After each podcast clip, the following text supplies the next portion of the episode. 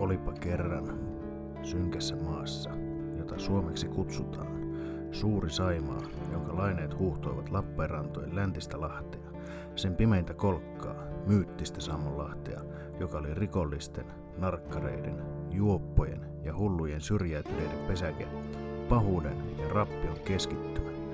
Ylitsepääsemättömässä pimeydessä kajasti kuitenkin himmeä valo, joka vanhan majakan lailla opasti hätään joutuneita, niitä, jotka maailma oli hylännyt, niitä, joiden hätä ei kiinnostanut ketään. Hän oli salapoliisi Kuuno Kuntsi Kähönen ystävineen, ja tämä on heidän tarinansa.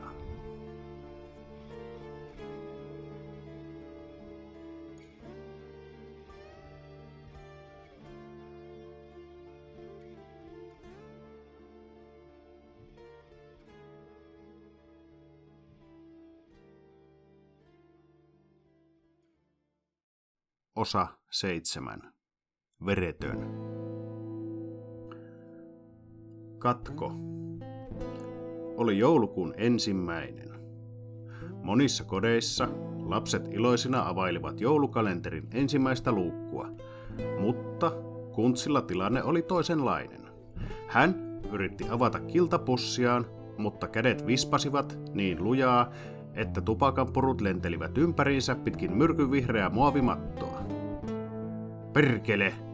hän karjaisi. Kuntsi kyykistyi lakaisemaan lattialle ropisseet purut takaisin pussiinsa. Hän ruttasi sen taskuunsa ja päätti luovuttaa piipunpolton ja yrittää sitä myöhemmin uudestaan. Huoneen täytti kitkerän kahvin tuoksu, joka sai ison joukkion harmaakasvoisia miehiä valumaan paikalle, kuin aivottomat zombit ikään. Kuntsi marssi jonon jatkona kohti aamiaislinjastoa. Hän keräsi tarjottimelle 2 leipäviipaletta, mutta yrittäessään voidella niitä, kädet vatkasivat niin lujaa, että voi klimppi lensi takana tulevan otsaan. "Ekaa kertaa täällä?" kysyi voinaama. "Samalla käynnillä 2 kertaa. 1. ja viimeinen", sanoi Kuntsi ja jatkoi jonon liikkuessa eteenpäin. Hän sai puuron jotenkuten osumaan lautaselle, ja kahvikupin hän uskaltautui täyttämään vain puoleen. Hän keskittyi kaiken keskittymiskykynsä päästäkseen tarjottimensa kanssa pöytään istumaan.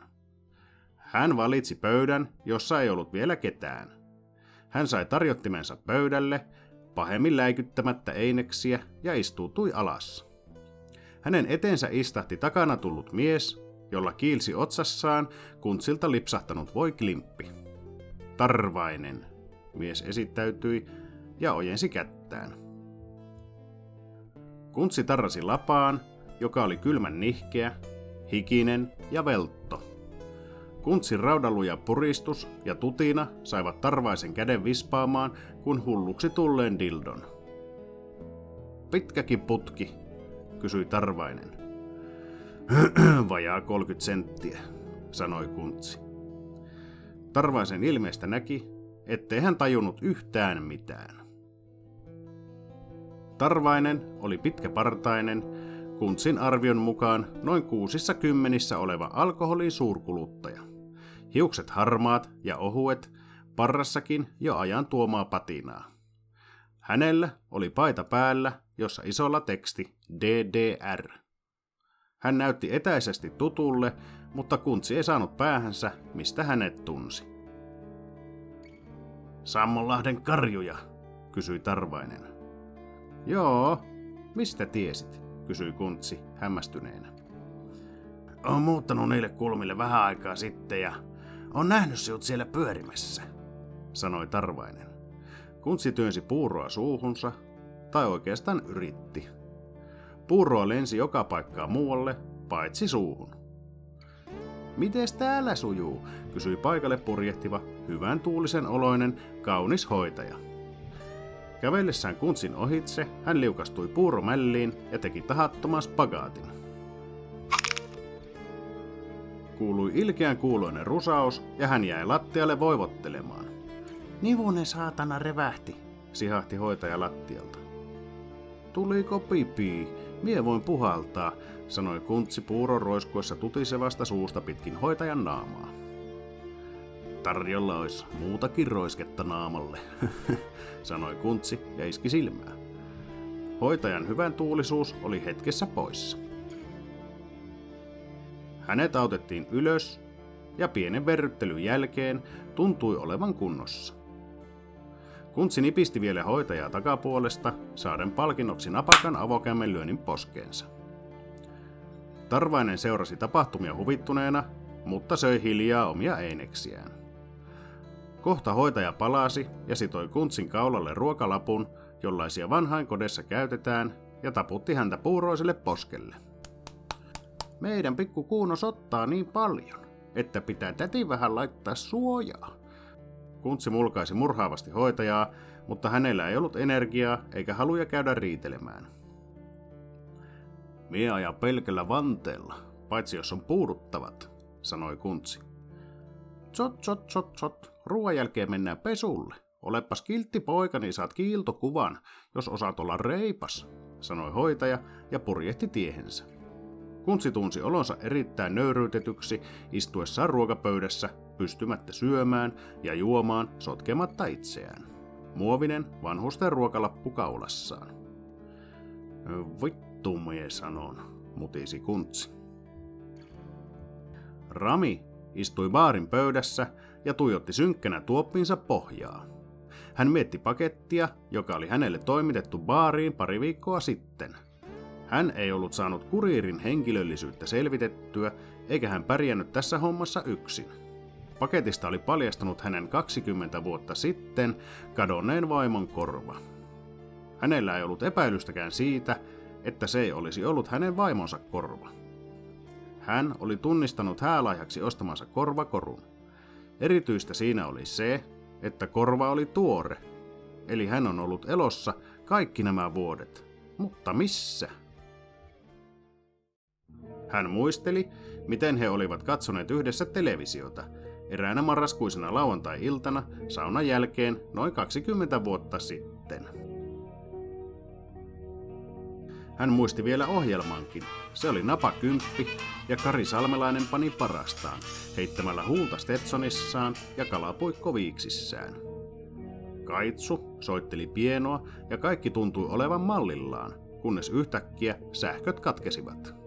Pahaenteinen hiljaisuus ja pimeys laskeutuivat verhon lailla heidän ylleen. Hän muistaa kirkkaan välähdyksen, naamiomiehen ja puristavat nippusiteet ranteissaan. Viiltävän kivun, kun veitsi tunkeutui hänen kylkeensä, vaimonsa hätäisen huudon, sitten pimeyden ja voimattomuuden tunteen. Vaimoa ei koskaan löydetty, ketään syyllistä ei löydetty, ei mitään johtolankaa, ei mitään. Ja nyt hänelle tuotiin pala hänen vaimostaan, valkoisessa pahvirasiassa, eikä hän vieläkään saanut mustekala lonkerosta kiinni. Hän oli umpikujassa ja epätoivoinen. Ainoa, joka häntä pystyisi auttamaan, oli juonut edellisen tapauksen jälkeen itsensä miltei koomaan. Kuset ja paskat housussa oli maannut Kuntsi mielipuolisesti juoden, kunnes oli pakko viheltää peli poikki. Kuntsista ei ollut apua, joten hän oli pakotettu tekemään ratkaisu. Rami oli muiluttanut Kuntsin pajarilaan katkolle.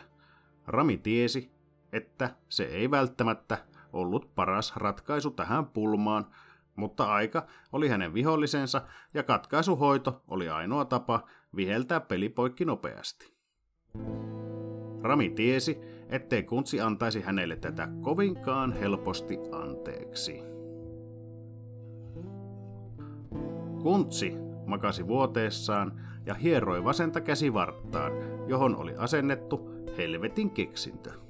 Ihon alle asennettu Antabus-kapseli liuotti myrkkyjään hänen kehoonsa. Hänen ajatuksensa eivät pysyneet kasassa. Kaikki hänen käsittelemättömät traumansa puskivat pintaan ja mielen demonit myrkyttivät häntä pikkuhiljaa omilla kuiskauksillaan. Vittu, tätäkö tää on selvipäin, hän mietti. Kuuno, on toimintaterapian aikaa, kuului huoneen ovelta. Kuntsi vihasi tuota tekopyhää toimintaterapeuttia. 40 oleva silmälasipäinen nainen, joka oli ilmeisesti mennyt naimisiin Jeesuksen kanssa.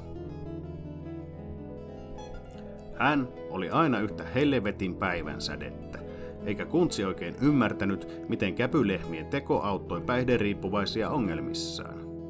Niin toimintaterapeutti paimensi syntiset, kuin taivaan valittu sikopaimen, nuo karanneet sielut yhteen kasaan, jossa oli sielun ravintona askartelua ja yhteislaulua.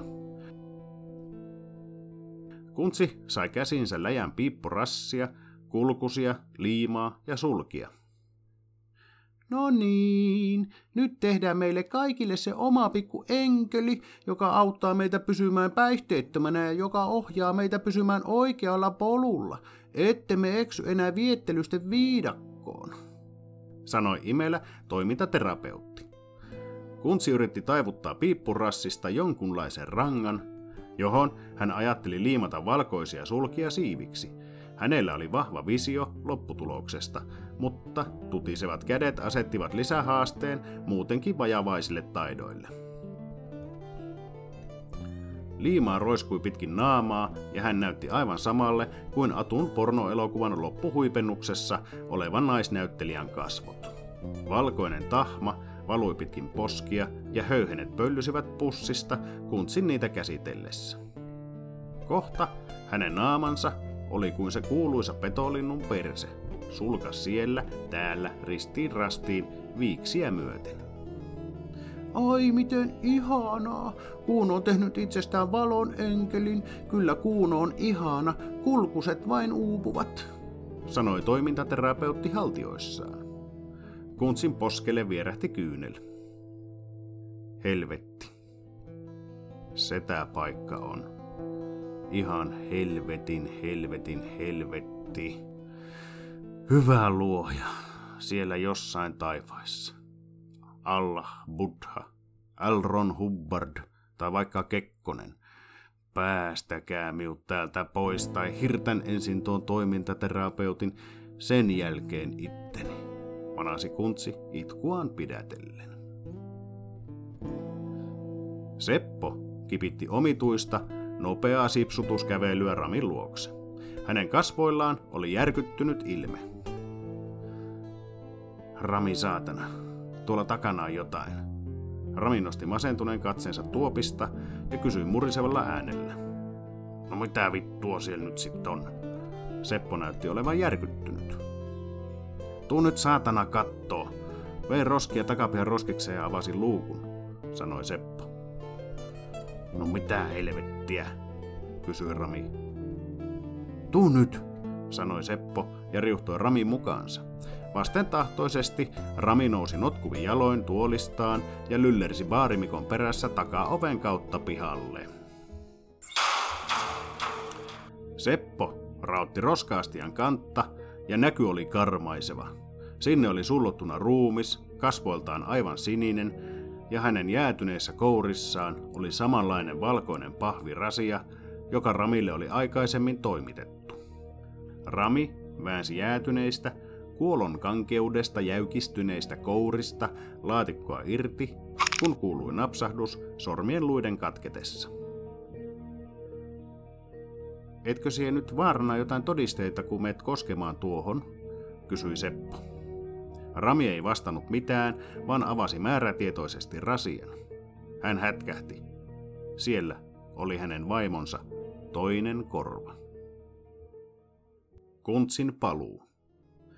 Kuntsi katseli, miten aikuiset ihmiset istuivat nojatuoleissaan kuin naulattuna ja katsoivat salin televisiosta Pieni talo preerialla sarjan uusintoja, vaikka talon lämmitys oli katkennut.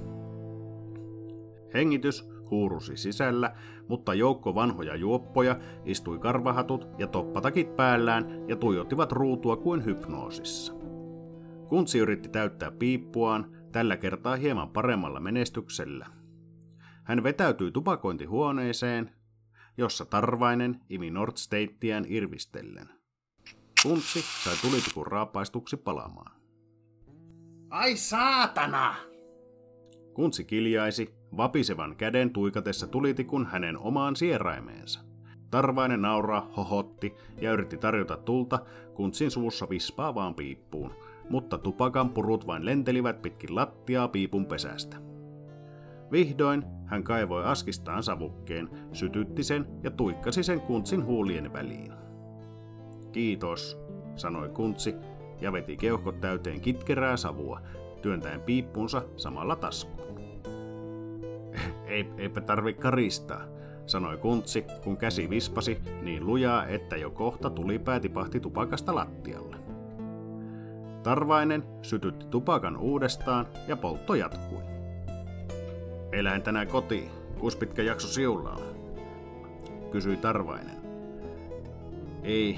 Ei mitään hajua", sanoi Kuntsi ja jäi miettimään, miten helvetissä hän pääsisi täältä pois.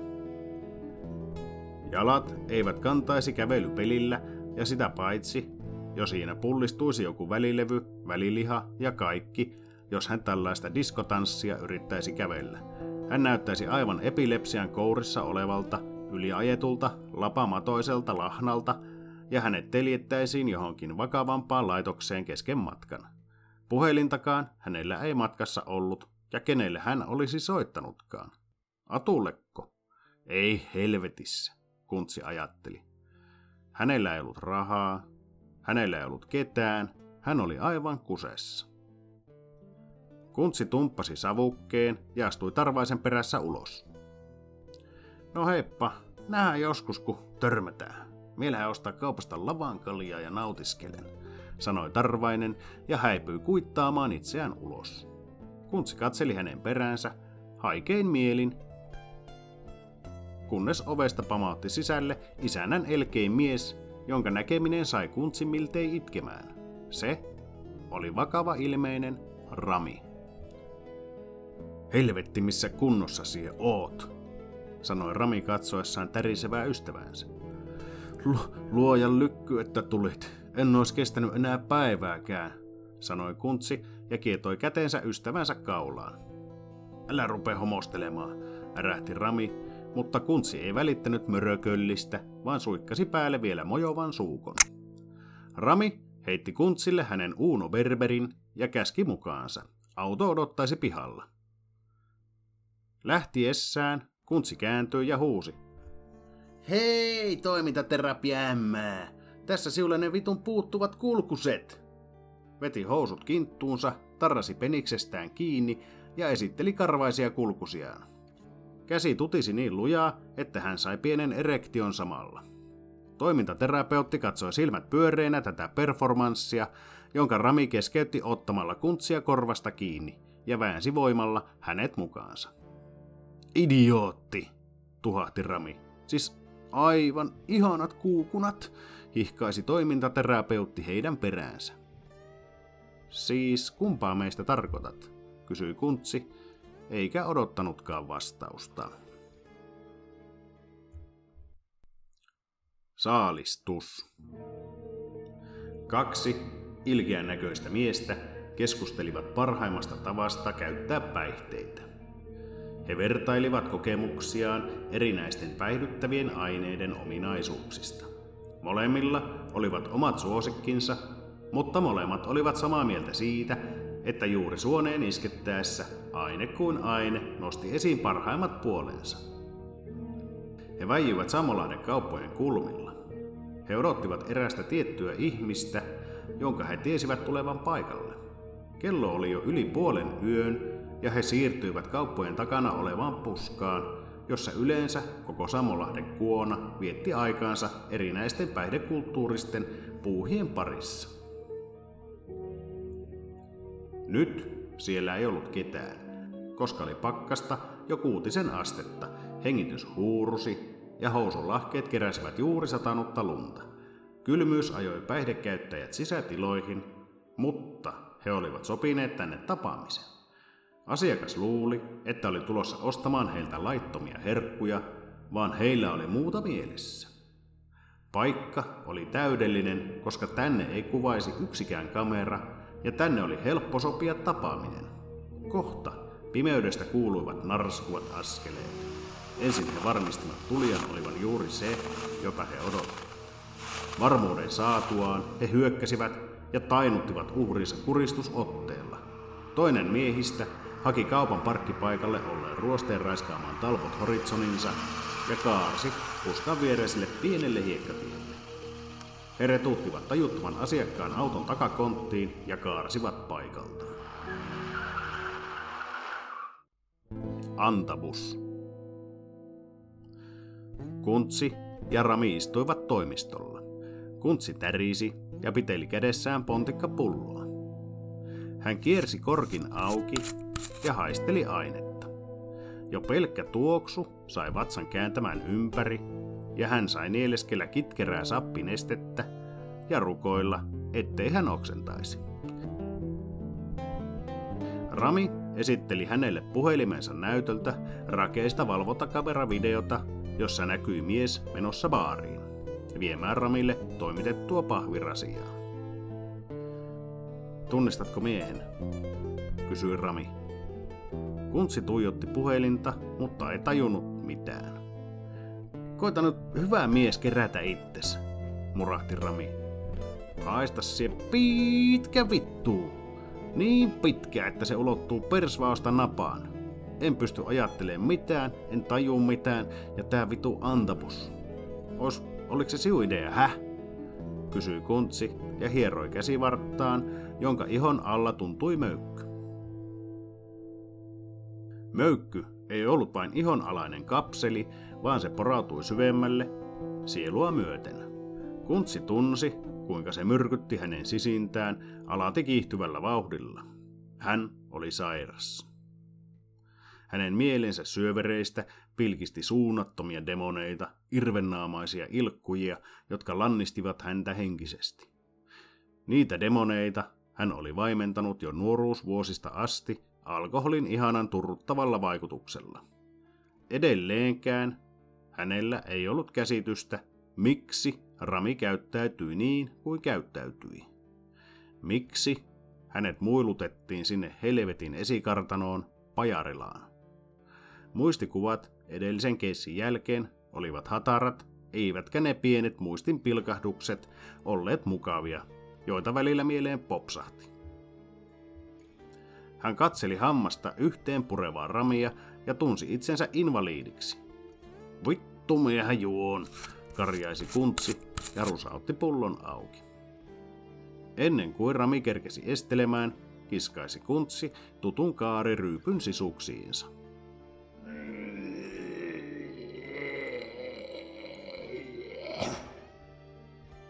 Välitön kaariyrjö seurasi perässä. "Soita heti aamulla tonne terveyskeskukseen, saa joku lääkäri kaivaa ton vitun kapseli helvettiin tuolta", sihahti Rami ja katsoi säälien oman oksennuksensa peitossa tärisevää Kuntsia. Hän tunsi piston omassa tunnossaan, mutta tarkoitus pyhittää keinot, hän ajatteli, mutta toivoi samalla, että saisi Kuntsilta vielä anteeksi tekonsa. Hän oli kuitenkin ainoa sielu, johon hän luotti. Talbot Horitsonin valokiila valaisi metsätietä auton kiitäessä nykivää ajoaan kohti määränpäätä. Kohta jo näkyi edessä mökkejä, jotka olivat talven tultua hylätty odottamaan uutta kesäsesonkia.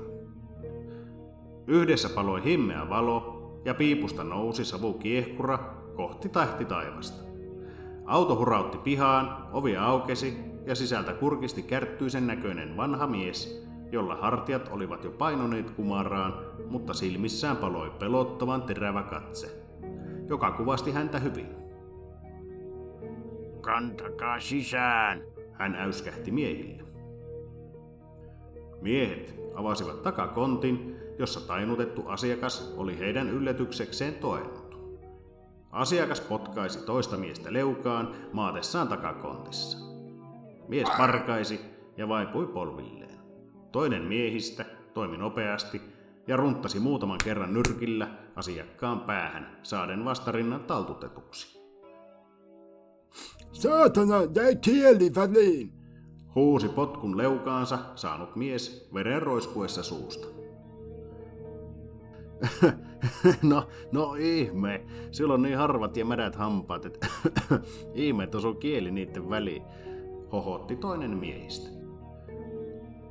Lopettakaa se saatana pelleily, vatipäät. Tuokaa se saatana sisään. Älkääkä missään nimessä tappako sitä. Miehet tekivät työtä käskettyä ja raahasivat tajuttoman ruhon mökin ovesta sisään. Mökki oli sisustukseltaan kaikkea muuta kuin idyllinen vapaa-ajan asunto. Tupa oli kuin sairaalahuone, jossa kaksi vierekkäin olevaa säädettävää sairaalasänkyä, vieressään tippatelineet. Oli letkuja, ruiskuja ja kaikenlaista omituista konetta, jotka piippasivat ja hurisivat.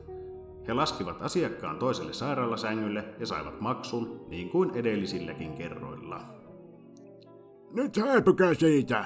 Muistakaakin, jos sana leviää, teidän ruone löydetään tuosta talpotista poltettuna. Otan yhteyttä taas, kun tarvitse uuden, sanoi äreä vanhus ja ajoi miehet tiehensä. Miehet taivastelivat rahamäärää, jonka he taas saivat tehdystä työstä ja lähtivät iloisina etsimään äkkiä huumeita ja viinaa, ettei raha menisi mihinkään turhuuteen. Vanhus seurasi verhon raosta, kuinka Talbotin takavalot häipyivät pimeyteen. Tule, aloitetaan, hän sanoi ja asettui viereiselle sairaalasängylle. Hän kääri hihansa tottuneesti ylös. Huoneeseen astui hahmo, joka asensi laitteet ja letkut kohdilleen. Hän tarrasi vanhuksen käsivarteen ja tottuneesti pisti kanyylin suoneen. Operaation ollessa ohitse vanhus käski hävittämään ruumiin. Muista olla käytettävissä, kun taas tarvitsen. Otan yhteyttä tai tiedät kyllä mitä siitä seuraa, sanoi vanhus ja katsoi terävällä katseellaan. Kyllä isä, mie muistan, vastasi hahmo ja raahasi ruumista kainaloista kiinni pitäen ulos kuulaaseen pakkasyöhön. Silmää kärsimykselle. Vihdoin aamu sarasti ja terveyskeskuksen palvelut pyörähtivät käyntiin. Rami talutti tutisevan Kuntsin ovesta sisään. Vastassa oli heti elämänsä kyllästyneen oloinen vartija, joka pysäytti heidät jo tuulikaapissa. Mihin miehillä matkaa? Kysyi vartija, epäileväinen katse silmissään.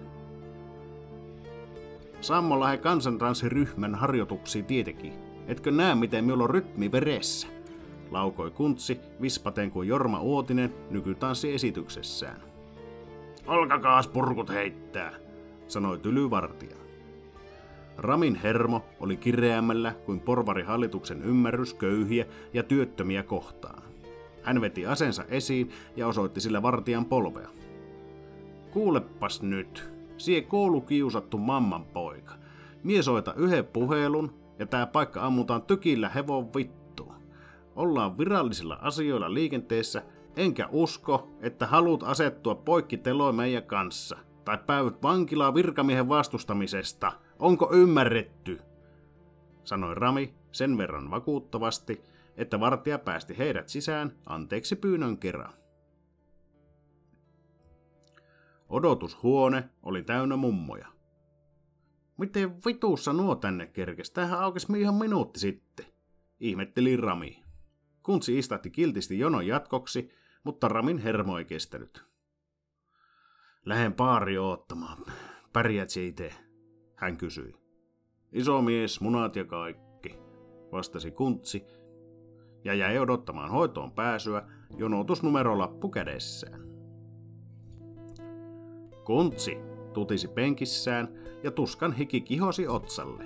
Hän katsoi toivottamana jonoa, jossa tuntui istuvan koko kylän ja osin kaikkien naapurikuntienkin mummot. Valituskuoro oli korvia huumaavaa itkuvirttä.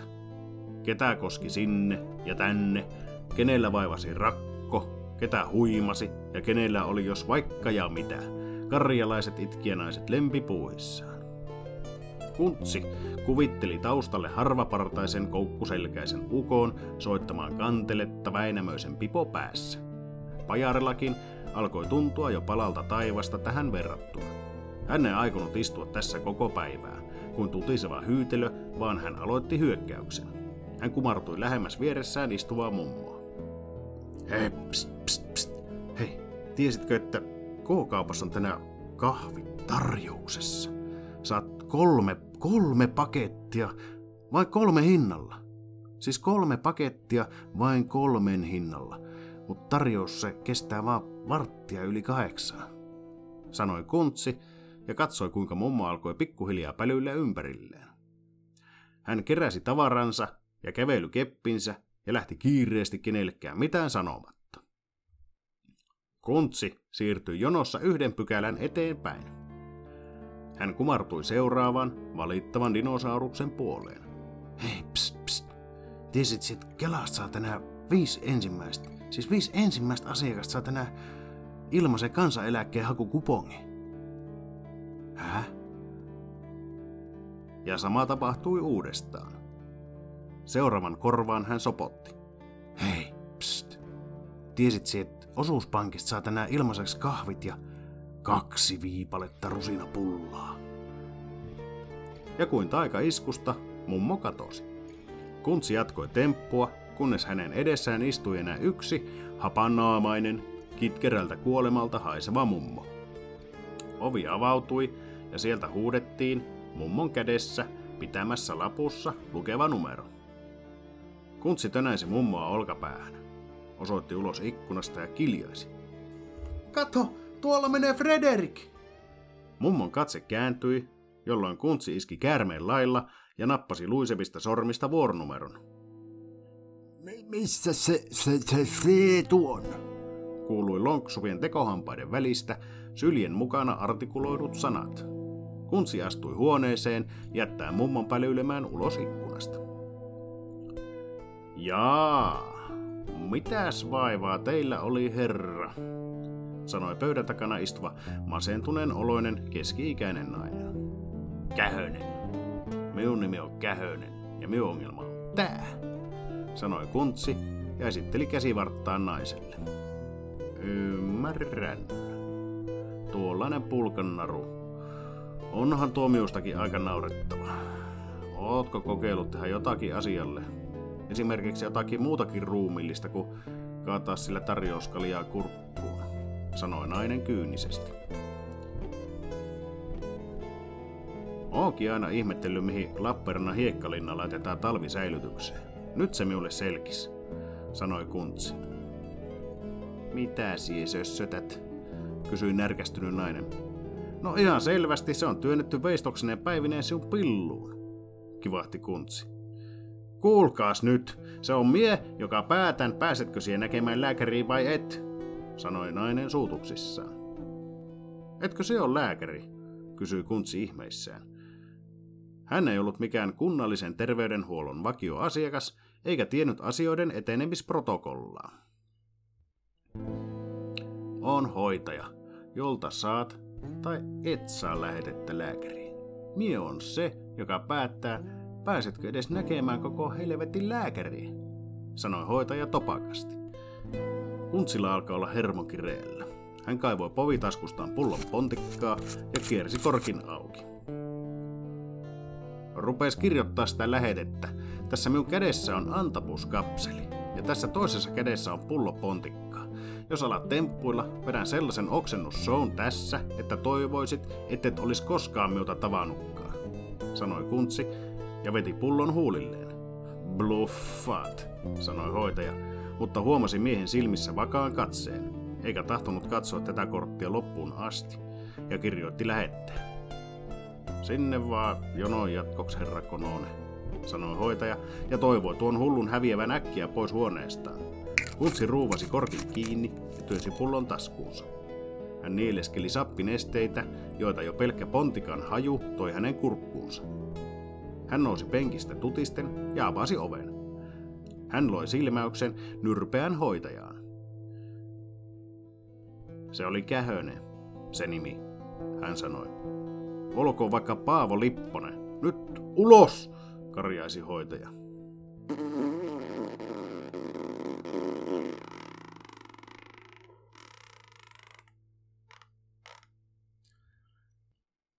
Kuntsi päästi mojovan suolikaasu purkaaman hoitajan huoneeseen ja nykäisi oven kiinni.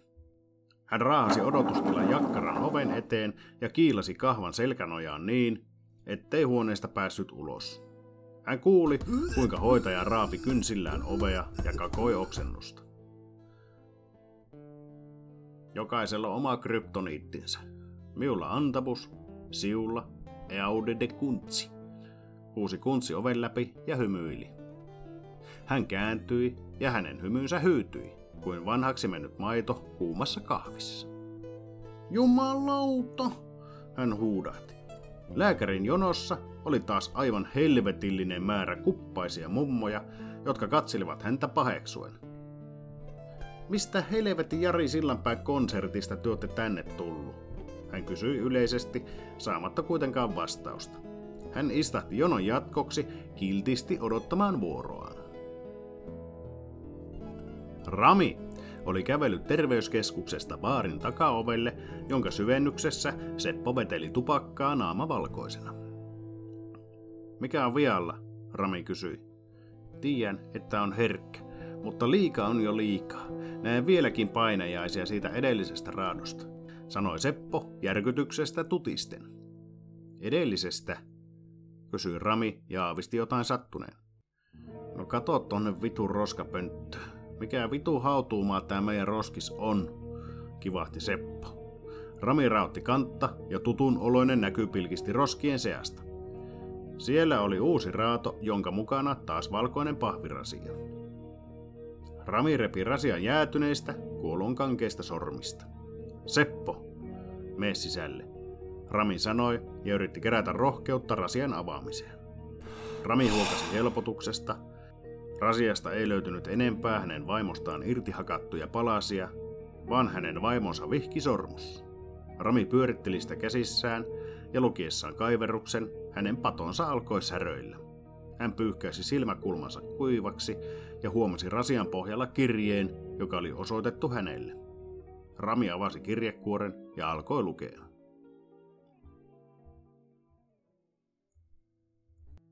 Lääkärin lumo. Kuntsi pyöri tuolissa tuskissaan. Hän suunnitteli jo mielessään mummojen massamurhaa, koko talon polttamista kivijalkaan ja vittumaisen natsihoitajan maksan syömistä. Hän kuuli korkokenkien kopinaa, joka lähestyi.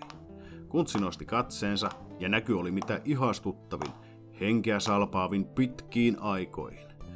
Punatukkainen nuori nainen, pitkät hiukset letitettynä molemmin puolin, poskilla pisaamat. Hän oli kuin pornoversio Peppi Pitkätossusta. Kuntsilta valui kuola suupielistä kuin katurakilla lihapalan nähtyään.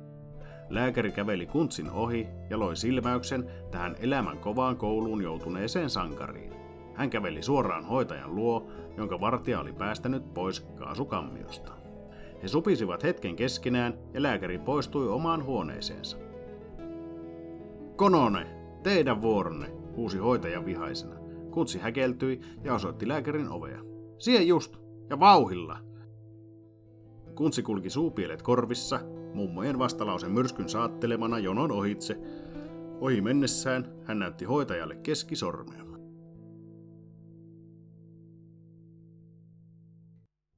Rami luki kirjettään huolellisesti. Hänen piti välillä sytyttää pikkusikari, ja Seppo tarjoili hänelle muutaman pontikan pihalle. Rami istatti tyhjän kaljakorin päälle lukemaan kirjettä uudestaan. Raimo. Asiat eivät ole yksinkertaisia, eivätkä mustavalkoisia. Olen arvatenkin saanut täyden huomiosi, joten lue tarkkaan. Älä missään nimessä odota apuja organisaatioltasi. Älä missään nimessä paljasta mitään tietojasi kenellekään. Kenenkään et voi luottaa, vaan sinun on selvittävä tästä yksin. Jos haluat selvitä maaliin asti, muista tämä. Arvatenkin olet saanut selville, että vainajat ovat verettömiä, tyhjiin imettyjä. Heitä kaikkia yhdistää yksi ominaisuus, joka liittyy vereen. Sinulla on se sama ominaisuus. Olet vaarassa joutua seuraavaksi uhriksi. Varo vanhaa Talbottia. Ratkaisu löytyy menneisyydestäsi. Ratkaisu löytyy verestä. Ratkaisu löytyy kirjeen tuoksusta. PS. Polta tämä kirje, älä näytä kenellekään. Rami nuuhki kirjettä ja se tuoksui bensiinille. Hän harkitsi asiaa tarkkaan, mutta päätti kuitenkin polttaa kirjeen. Hän mietti ensin, että ottaa kuvan siitä kännykällään, mutta hän tiesi, että hänen puhelintaan päästäisiin urkkimaan, jos uhka tulisi jostain organisaation sisältä. Hän ei ikinä pitäisi näin arkaluontoista materiaalia puhelimessaan. Rami raapasi tulitikun ja sytytti bensalta haisevan kirjeen palaamaan. Samalla hänen puhelimensa soi. Kuntsi astui huoneeseen hieman ujostellen. "Peremmälle vaan, ihan rohkeasti," sanoi upea naislääkäri. "Istu siihen palliin vain," hän sanoi ja osoitti tyhjää tuolia pöytänsä edessä. "Minkälaista vaivaa herra Konosella oli?" hän kysyi seksikkään hunajaisella äänellä, joka sai Kuntsin pasmat sekaisin.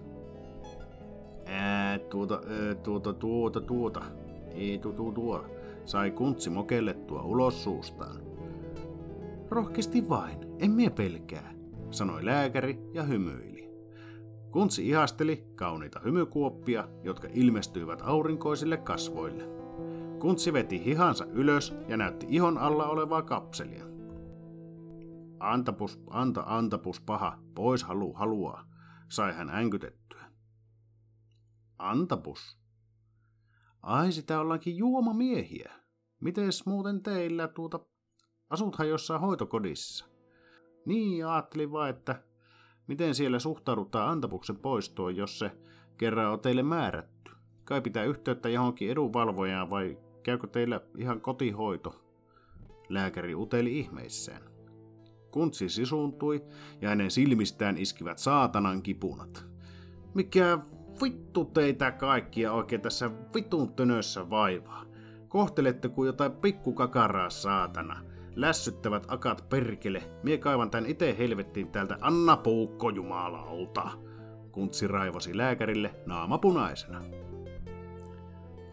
Anteeksi, luulin, että ootte erikoinen," sanoi lääkäri nolostuneena. "No, mie niin erikoinen, että äitikin aina sano, että kyllä tuo meidän Kuuno on niin erikoinen, ettei erikoisempaa oo, eikä tuu. Iskäkin sitä aina itki, että miksi helvetissä hänen pojastaan piti tulla noin erikoinen, ja yritti vitsailla ja manata sitä erikoista poikaa normaaliksi. Tukkapöllyäkin veteli niin paljon, että nykyään on niin leveä jakaus, ettei paljon kampaa tarvii, saatana," sanoi Kuntsi, sylkäisi kämmeneensä ja liimasi sillä lepattavan hiussuortuvan kaljun kiinni. "Tarkoitin, kun te ootte siinä tuolissani ihmeellisesti ja kuolavaluu, ja luulin teitä kehitysvammaiseksi," sanoi lääkäri. "No niin luuli äitikin, ja iskä oikein toivo. Sanoi, että häntä ei hävettäisi kertoa ihmisille niin paljon, että on sen poika, jos olisi oikeasti vammainen, enkä vaan muuten niin vitu idiootti," sanoi Kuntsi ja huomasi sisäisten patojen, jonne hän oli sisäiset demoninsa sulkenut, pikkuhiljaa alkavan murtua. "Kuules lääkäri, ennen kuin tää menee rumaksi, niin voisitteko työ olla ystävällinen ja leikata ton helvetin myrkkypaakun pois tuolta? Niinku just nyt," sanoi Kuntsi ja viestitti vakavalla ilmeellään olevan tosissaan. Lääkäriin teki vaikutuksen Kuntsin rehellinen ja miehinen olemus. Ootko kenties harkinnut jotain terapiaa? Aattelin vain, että se saattaisi olla terveellisempi tapa käsitellä asioita kuin juominen," sanoi lääkäri. "Sie saa tulla minulta terapoimaan ihan milloin vaan, mut nyt tää kapseli pois," sanoi Kuntsi päättäväisesti. "Lupaatko? Tuu mielelläni juttelemaan vaikka tänä iltana," sanoi lääkäri ja heläytti kauniin hymynsä. Kuntsi tunsi lämmön vierähtävän sydämeensä. "Tuu hitossa, mut nyt operaatio Antabus Vex käyntiin," sanoi Kuntsi ja tyrkytti käsivarttaan. "En mie sais täällä tällaista tehdä," sanoi lääkäri ja kaivoi skalpelin laatikosta. "Mut pidetään se meidän yhteisenä salaisuutena. Ehkä niitä tulee vielä lisää," sanoi lääkäri ja vinkkasi silmää. Kuntsi ei meinannut pallillaan pysyä, vaan kiemurteli koko operaation ajan. Vihdoin Kuntsi oli vapaa Antabuksen kahleista. Lääkäri ompeli haavan ja laittoi siteen päälle. Kuntsi kiitti nöyrästi. Poistuessaan huoneesta hän vinkkasi. Miulla on toimisto tossa Sammontorilla. Minun nimi on Kähönen eikä mikään vitun Kononen. Ja veti huikan taskustaan kaivamastaan pullosta.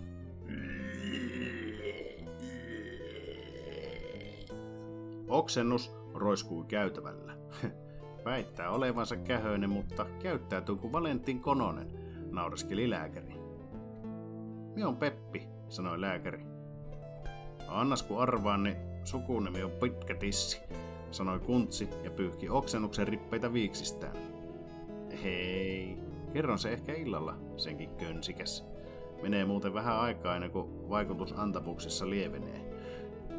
Jos juo pahan olon yli, ei se enää toimi. Pikku vinkki, sanoi Peppi ja jäi kirjaamaan käyntiä tietorekisteriin. Kuntsi poistui hymy naamallaan ja mieli korkealla pitkin käytävää. Hei natsipellee, joko selvisit Syklon B:stä?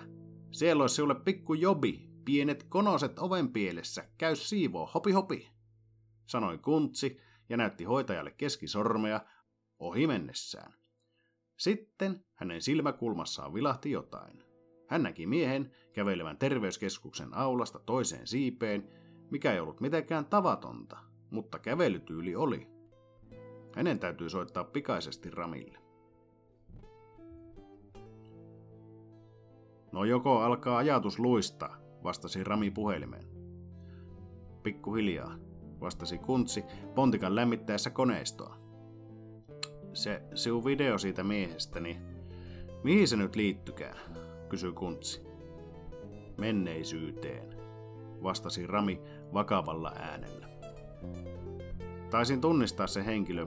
Kuvahan oli yhtä huono kuin vanhoilla VHS-pornovideoilla, joista ei saanut selvää muuta kuin liikkeen. Yksityiskohdat jäi auttamatta arvotuksen piiriin. Mutta joo, tunnisti kävelytyylistä. Varmista vielä, sanoi Kuntsi. Videon henkilö toimitti minulle pahvirasian baariin. Tahdon tietää, mistä hän sen sai ja keneltä. Pidä minut ajan tasalla, sanoi Rami ja sulki puhelimen. Kuntsi otti ryypyn pullostaan ja taisteli oksennuskohtausta vastaan. Joka ryypyllä se helpotti hieman henkisen ja fyysisen pahan olon vaimentamisessa. Hän alkoi saada takaisin sitä tuttua kemiallista itseluottamusta. Kuntsille pontikka oli kuin kipparikallelle pinaatti. Hänestä alkoi uhkua maailmanvalloittajan mentaliteetti, eikä kukaan voisi häntä pysäyttää. Kuntsi hiipi nurkan taakse ja näki tutun hahmon jonottavan hammaslääkärin oven vieressä vuoroaan. Kuntsi mietti strategiaa, jolla pääsisi iskemään mieheen kiinni. Hänen tilaisuutensa koitti, kun mies nousi tuolistaan ja hävisi vessaan.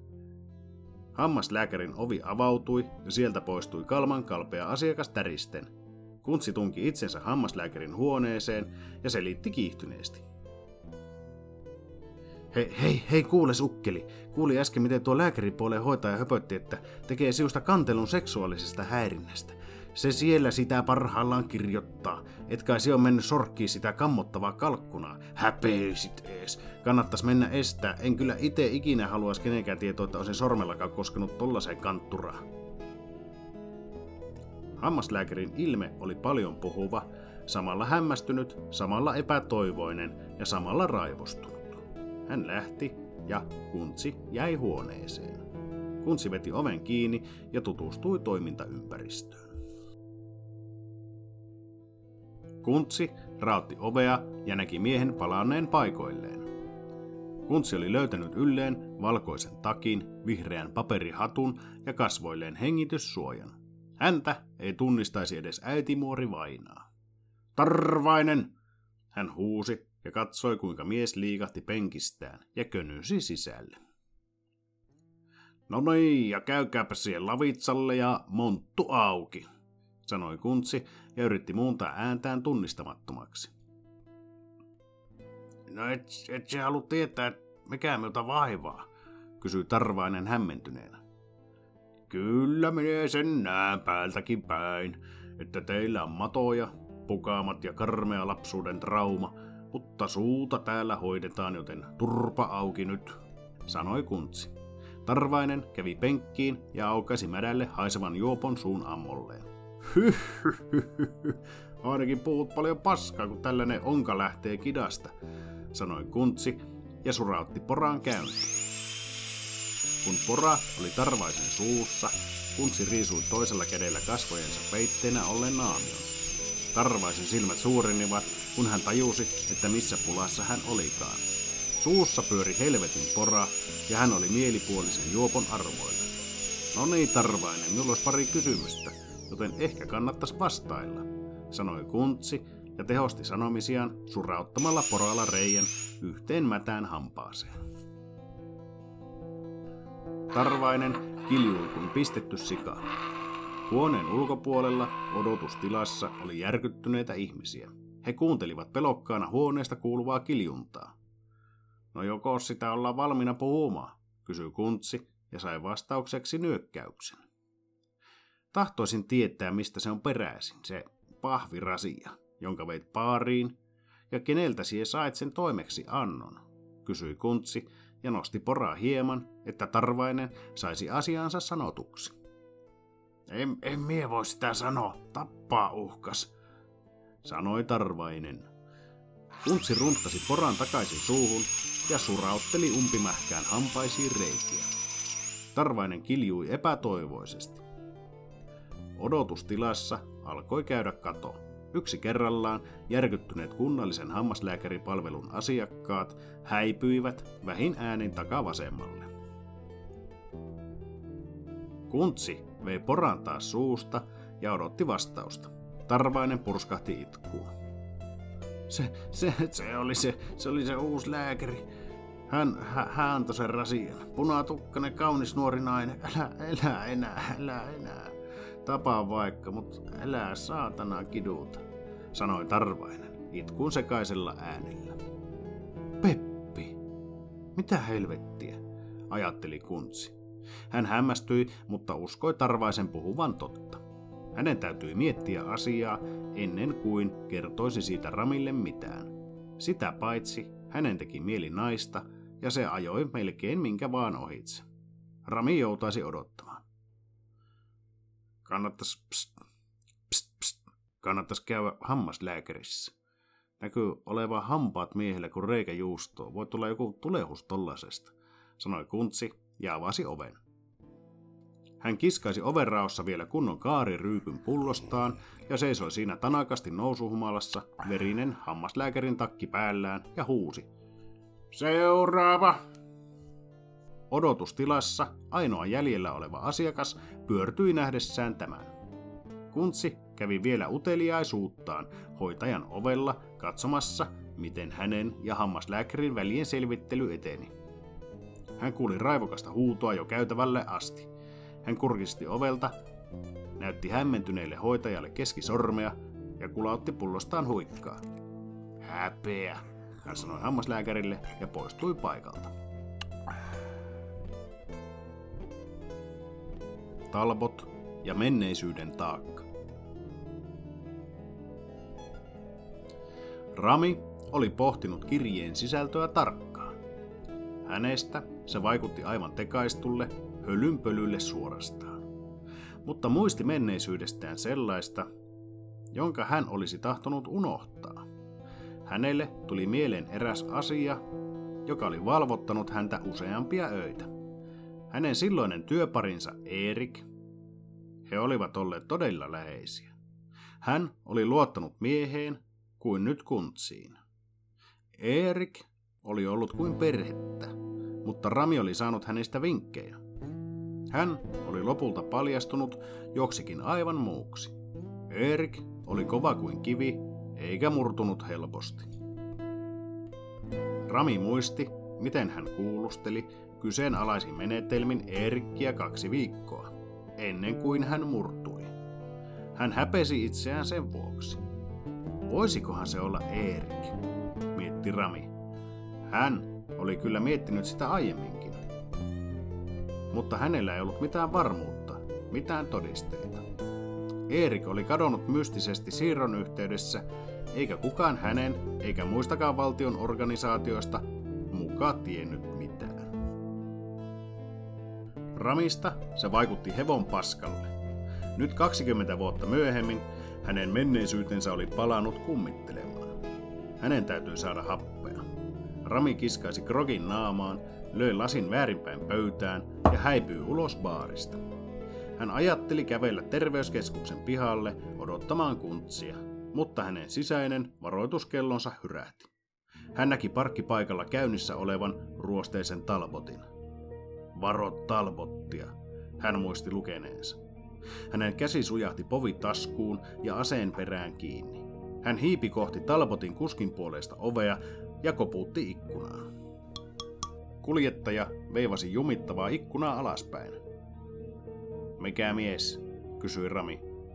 Viikaten mies, sanoi kuljettaja. Sillä hetkellä Ramin selustasta hyökättiin ja kaulan ympärille puristuivat kuristusotteeseen kädet. Ramilla ei ollut mitään mahdollisuuksia, vaan hänen tajuntansa hiipui synkkyyksiin.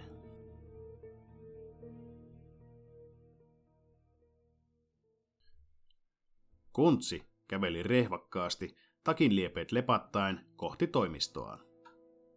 Hello! Kuului Sammontorin nurkilta.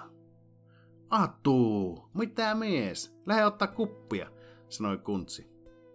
Nyt ei jouda, oon menossa rehveille. Mörköpolulla ottaa nainen koiran kanssa. Yksi anu, jai että on minun makuu. Jospa sieltä löytyisi joku pälvipaikka, jossa ei ole lunta, niin vois vähän... sanoi Atu, joka teki samalla nussimisliikkeitä käsillään ja yritti viheltää huonolla menestyksellä. Onko sellaisiakin naisia, jotka ei ole siun makuu? Kysyi Kuntsi ihmetellen. On, sellaiset, joilta ei lompsa aukene, sanoi Atu. Mistä sietuut? Ei ole aikoihin näkynyt, kysyi Atu. Hammaslääkäristä, sanoi Kuntsi ja virnisti. Mie en tarvi hammaslääkäriä. Pitää vaan valkata sellainen akka, millä on mahtava reho, siis puska. Sitä kun nuolasee, tulee hampaat harjattua samalla.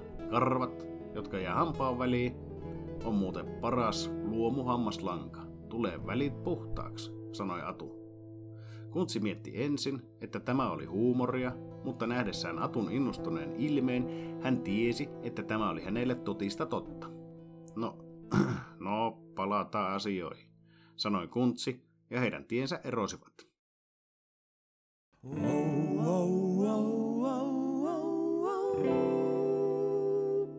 Hello!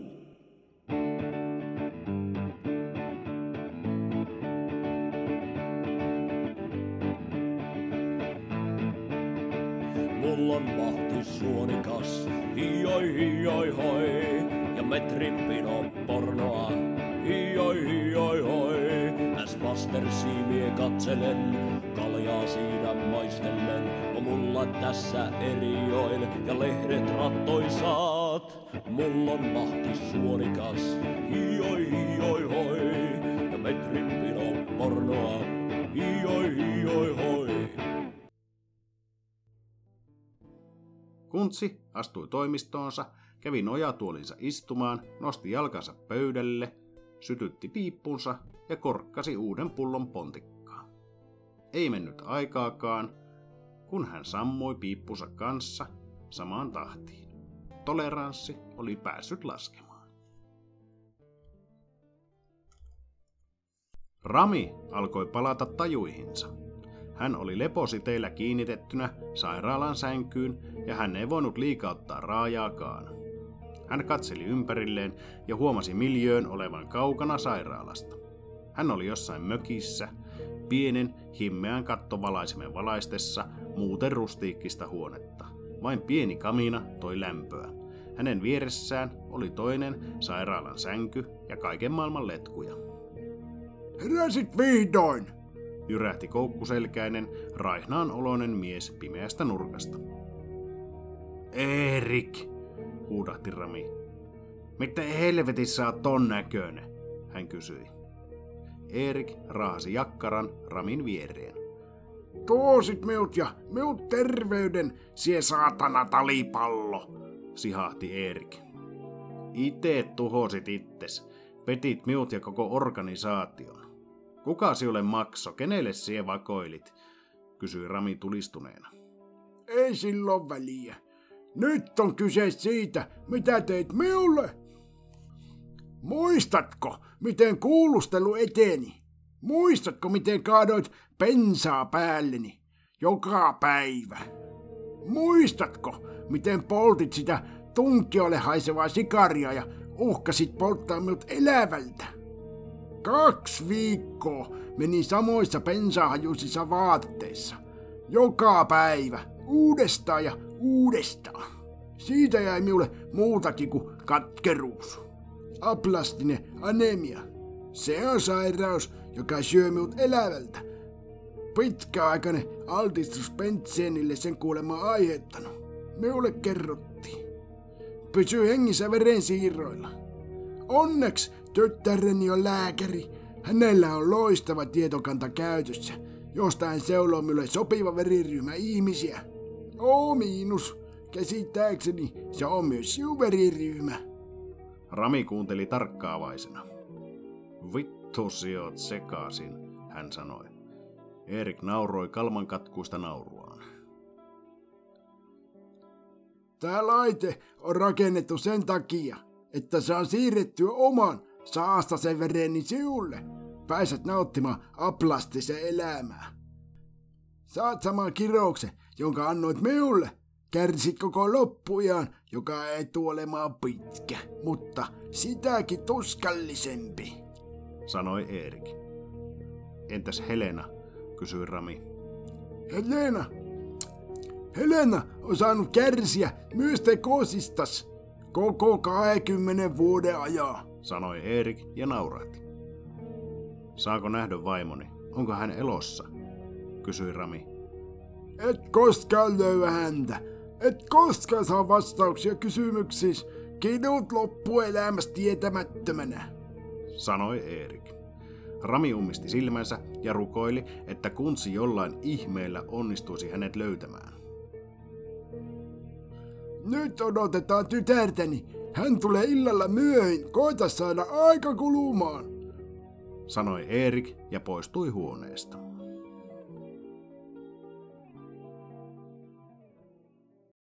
Kuntsi heräsi hellään silitykseen poskellaan.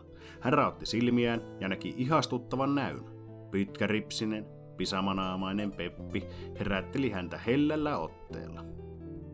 Kähönen, herää jo, Peppi sanoi hunajaisella äänellä. Kuntsi tunsi sieraimissaan kahvin kitkerän tuoksun. Ihana nainen, sanoi Kuntsi ja mietti samalla, miten Peppi oli päässyt sisään ja mistä hän tiesi keittää kahvit. Kuntsi sai kivistämään päänsä nostettua pöytälevystä ja tarrattua kahvikupin korvaan. Plöröä perkele, sai Kuntsi sanotuksi ja kippasi pöydälle jääneestä pullostaan kupin piripintaan.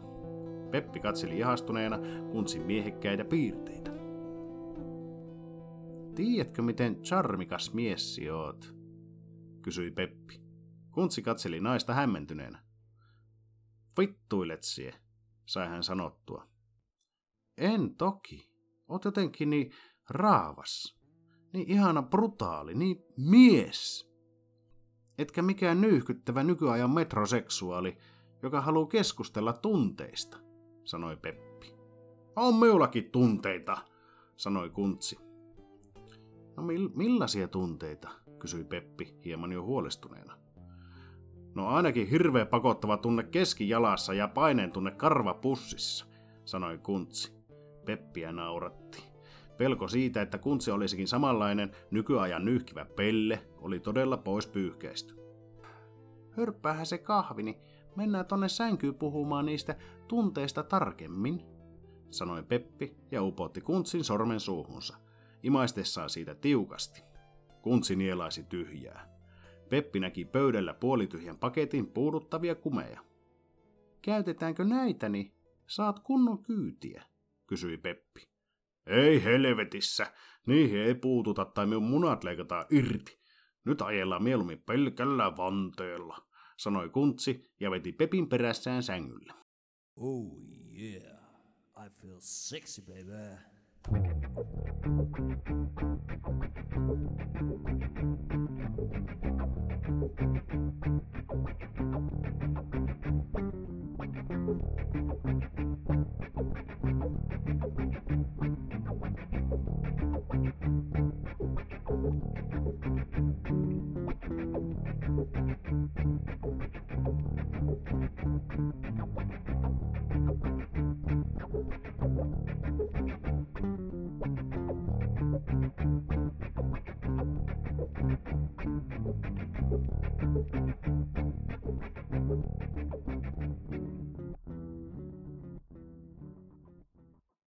Kuntsi katseli alastonta Peppiä, joka nousi sängystä posket punaisena ja hymy suupielissään.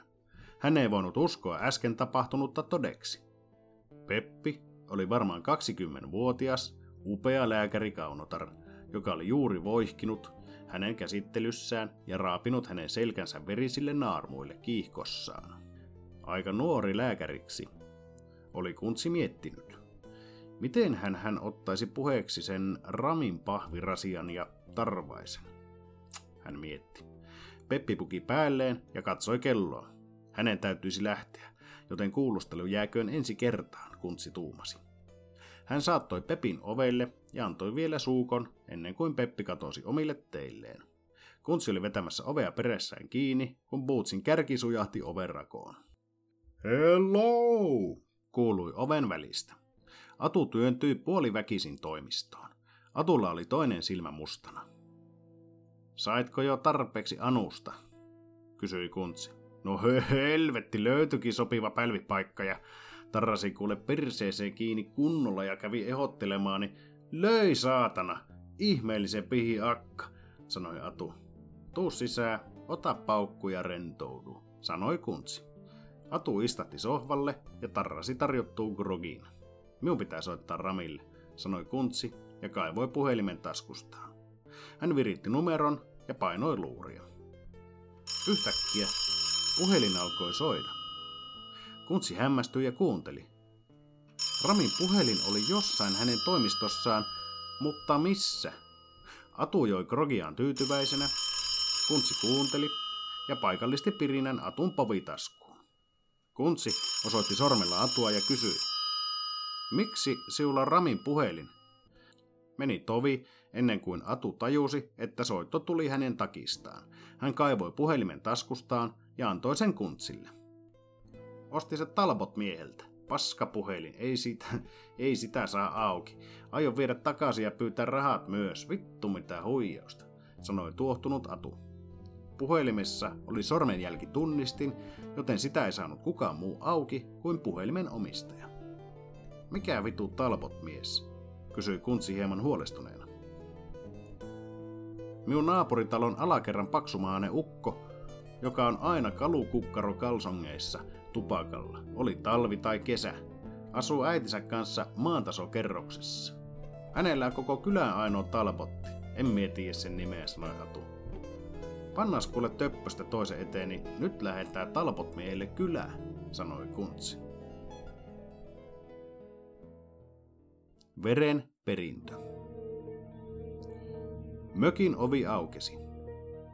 No tultiin sitä saatana, kivahti Erik tulijalle. Anteeksi isä, oli vähän hommia, sanoi Peppi. Rami katsoi tulijaa hämmentyneenä.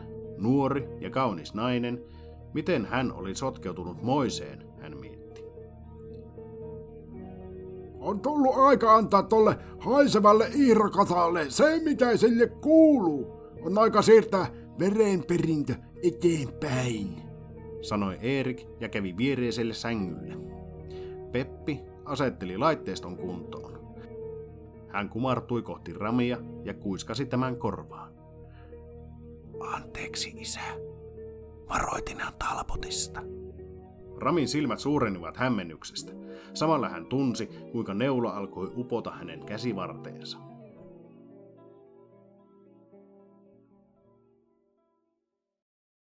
Atu ja Kuntsi kävelivät kiirettä pitäen kohti Talbot-miehen asuntoa. He havaitsivat jo pitkältä, miten isomahainen mies poltti kerrostalon pihalla tupakkaa, pelkät pikkukalsarit päällään. Hei, vitun talbot mies, raha takaisin, money back, ymmärrätkö? Huusi Atu jo pitkältä matkalta. Talbot mies remahti räkänauruun. Mitä vittu sie vingut, halpa puhelin, perävalo takuu, huusi Talbot mies. Kuntsi ei aikaillut, vaan hyppäsi aidan yli Talbot miehen puolelle. Kerros nyt, paksupoika, mistä oot puhelimen saanut, kysyi Kuntsi. Ei kuulu siulle, sanoi Talbot mies. Kuntsi tarrasi kiinni Talbot miehen kiveksiin ja väänsi koko voimallaan. Älä, saatana, kiljui Talbot mies ja koko lähiö kaikui. Jos et halua, että sinun pikkupähkinät rusentuu, niin ala laulaa, karjaisi Kuntsi. Miut tapetaan, vaikeroi Talbot mies Kuntsin voimakkaassa puserruksessa. Jos et ala kertoa, sinulle käy paljon pahemmin. Laitan sinulle Talbotin peräkoukun perseeseen ja ajan ympäri kyliä, kivahti Kuntsi. Yhdeltä mieheltä vein, joka kaapattiin ja toimitettiin yhteen paikkaan, sanoi Talbot mies peloissaan. Mihin paikkaan, kysyi Kuntsi. Korkeakoulun taakse, siirtolapuutarhalle. Joku vanha ukko maksaa rahaa, kun viedään sinne ihmisiä, joita se haluaa. En mie muuta tiiä, sanoi Talbot mies. Nyt lähetään, heität meidät sinne, sanoi Kuntsi. Talbot mies haki avaimet sisältä ja puki päälleen tuulipuvun housut. Talbot oli nurkan takana parkissa. He sulloutuvat sisälle autoon. Auton peruutuspeilissä roikkui 20 Wunderbaumia ja karvanopat. Ratti oli päällystetty punaisella karvalla, takaikkunat kuplivalla tummennuskalvolla ja etupenkillä oli hienot hierovat puunappulapeitteet. Talbot mies käänsi avaimesta autonsa käytiin, jollen stereoista alkoi pauhata Frederik täysillä. He ajoivat kovaa kyytiä kohti siirtolapuutarhaa, tai niin kovaa kuin Talbotilla pääsi. Saatte auttaa miuta sitten, tapaatte se vanha uko, ettei miulle käy mitään, sanoi Talbot mies. Yritetään järjestää asia, tokaisi Kuntsi. He alkoivat saapua määränpäähän. Keskellä mökkimerta oli yksi mökki, jossa paloi himmeä valo. Piipusta lensi mustalle taivaalle kipunoita tulen palaessa kamiinassa. Rami yritti riuhtoa itseään irti ennen kuin olisi liian myöhäistä. Hän näki, että hänen verensä alkoi valua punaisena nauhana toisesta kädestä letkua pitkin Eerikin käteen. Peppi asensi toisen letkun Eerikin toiseen käteen ja alkoi asentaa kanyyliä Ramin toiseen käteen. Et voi tehdä tätä miulle, Rami huusi raivoissaan. Miulla ei ole vaihtoehtoja, sanoi Peppi ja työnsi neulan Ramin suoneen. Aina on vaihtoehtoja, sanoi Rami jo lannistuneena. Liian huonoja miulle, sanoi Peppi ja asensi letkun paikoilleen. Rami katsoi, kuinka saastunut veri alkoi virrata letkua pitkin häneen. Olisitpa Kuntsi tullut. Hän huokasi ja luovutti taistelunsa mahdotonta vastaan. Sillä hetkellä kuului pihalta moottorin ärjyntää ja auto valokeilla valaisi huoneen. Kuului valtava pamaus ja säleet lensivät pitkin huonetta. Talbot rysähti suoraan kuistin läpi sisälle taloon. Peppi huusi suoraa huutoa ja suojautui Ramin sängyn taakse piiloon. Erik toipui säikähdyksestä paljon nopeammin. Hän repi letkut käsistään ja nousi ottamaan kaksipiippuisen haulikon, joka oli valmiiksi ladattuna tuvan seinällä. Hän laukaisi heti kohti Talbottia. Atu! Voi vittu! Atuun osu!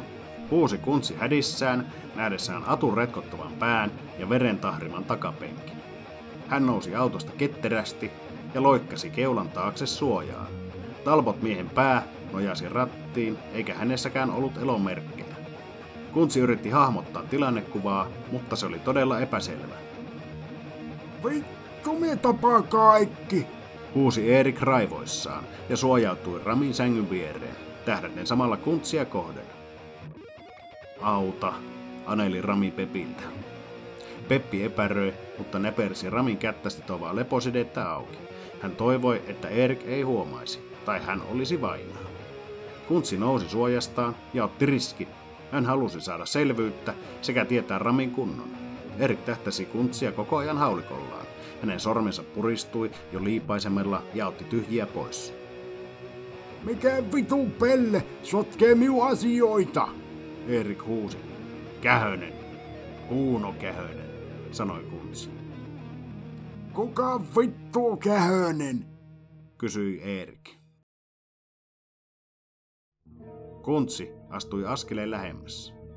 Kähönen on mies, jota et olisi toivonut koskaan tapaavan, jyrähti Kuntsi ja kaivoi povitaskustaan pontikkapulloa. Erik tulkitsi eleen aseeseen tarttumiseksi ja laukaisi. Rami huusi haulikon iskurin pureutuessa hänen kämmenlihaansa. Hän oli juuri kerennyt työntämään kätensä iskurin väliin, jonka Peppi oli saanut irroitettua. Erik veti veitsensä esiin ja oli lyömässä sitä sängyllä makaavaan Ramin keuhkoon. Kuntsi oli lamaantunut, hän luuli oikeasti kuolevansa. Hän ei tajunnut olevansa elossa.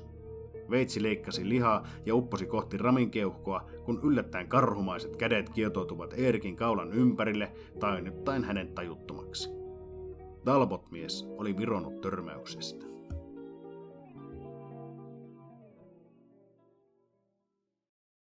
Loppunäytös.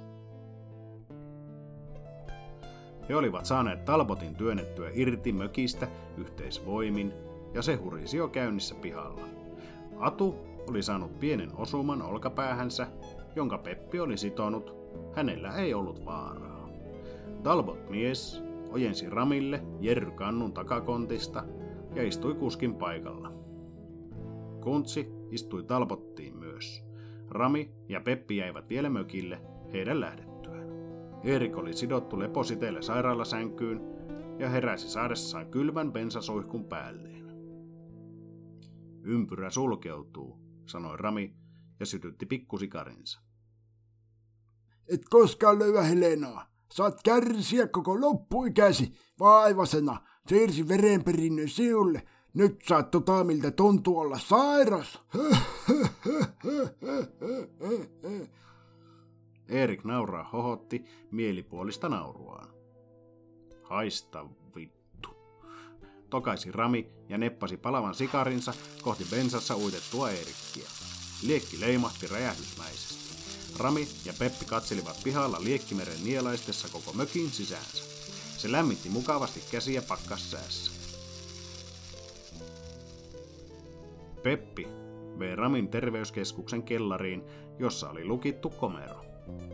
Minun on näytettävä sinulle jotain, sanoi Peppi ja avasi lukitun komeron, johon vain hänellä oli avain.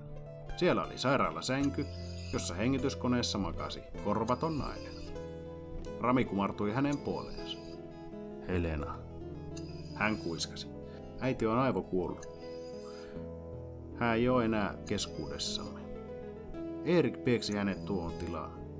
Yritin pelastaa, mutta oli jo liian myöhäistä. Erik sai selville, että äiti kertoo minulle totuuden. On sinun tytär. Erik ei kestänyt, vaan hänestä tuli raivohullu. Hän oli sairas ja tarvitsi verensiirtoja, mutta ei voinut niitä sairaalasta hakea. Hän olisi jäänyt kiinni. Olen pahoillani sinun puolesta. Vaikka en tunnekaan siuta, oot kuitenkin minun iske. Siksi jätin niitä rasioita siulle, että pääsisit jäljille. Leikkasi äitin korvat, Peppi sanoi, mutta puhkesi itkuun kesken kaiken. Hetken rauhoituttuaan hän jatkoi. Äiti ja Erik oli rakastuneita. He karkas yhdessä ja eli onnellisena yhdessä ennen kuin Erikin sairaus otti vallan.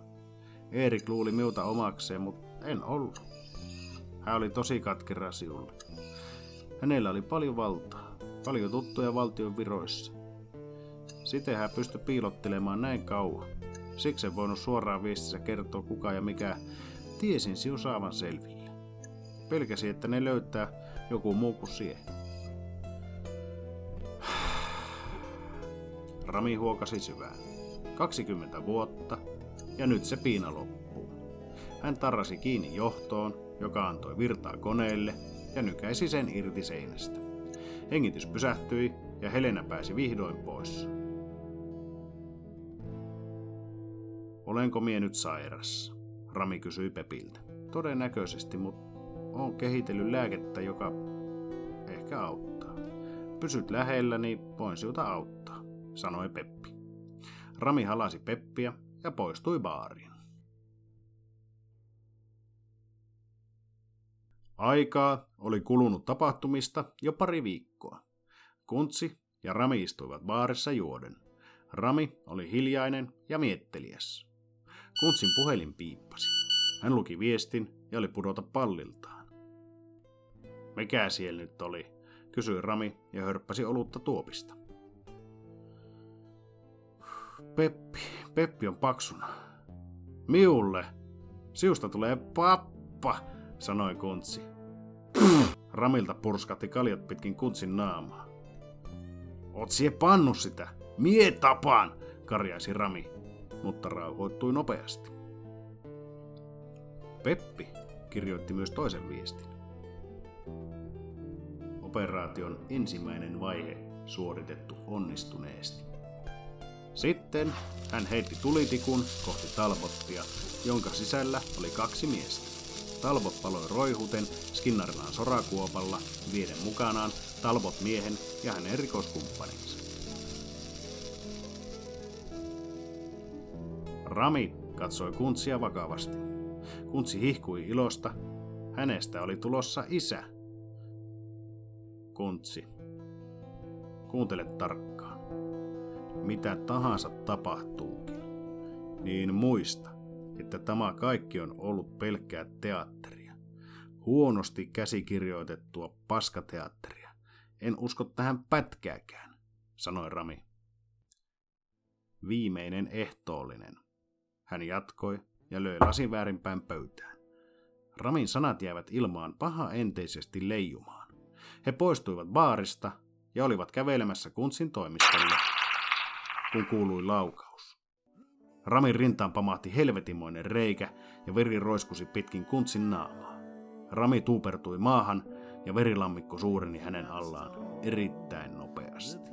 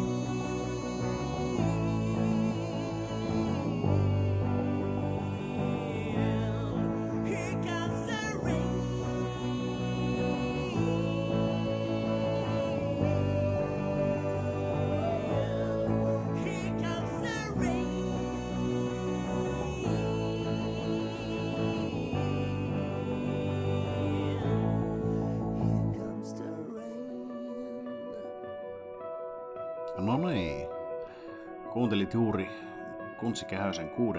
osan, Veretön. Ja mitäpä tässä?